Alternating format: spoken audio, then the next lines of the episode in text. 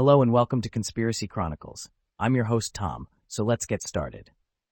Hash the rise of fake news.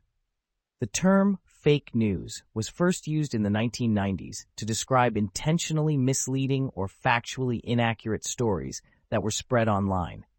However, the term has gained new prominence in recent years as the spread of misinformation has been accelerated by social media. There are a number of factors that have contributed to the rise of fake news. First, the ease of creating and distributing content online has made it possible for anyone to publish a story, regardless of their qualifications or expertise. Second, the increasing polarization of society has made people more likely to believe stories that confirm their existing beliefs, even if those stories are not true. Third, the decline of traditional media outlets has left a vacuum that has been filled by untrustworthy sources of information. Tactics used in information warfare. Information warfare is a form of warfare that uses information and communication technologies to influence the perceptions, attitudes, and behaviors of target audiences. It can be used to promote a particular political agenda, undermine an opponent's credibility, or sow discord and division within a target population. There are a number of tactics that are commonly used in information warfare. These include spreading disinformation.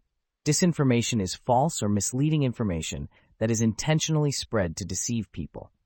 It can be spread through social media, email, or traditional media outlets. Using propaganda. Propaganda is biased or misleading information that is used to promote a particular point of view. It can be used to create a favorable image of a person or organization, or to demonize an opponent. Sowing discord. Information warfare can be used to sow discord and division within a target population. This can be done by spreading rumors, amplifying existing tensions, or promoting divisive content. Impact of misinformation on public perception and critical thinking. The spread of misinformation has a number of negative consequences for public perception and critical thinking. First, it can lead to people making decisions based on false or misleading information. This can have serious consequences, as it can lead to people supporting policies that are not in their best interests. Second, it can erode trust in institutions and experts. When people are constantly bombarded with misinformation, they may start to believe that no one can be trusted. This can make it difficult to have a productive dialogue about important issues. Third, it can make it more difficult for people to think critically. When people are constantly exposed to misinformation, they may start to believe that everything they read or hear is true. This can make it difficult to distinguish between fact and fiction. Conclusion.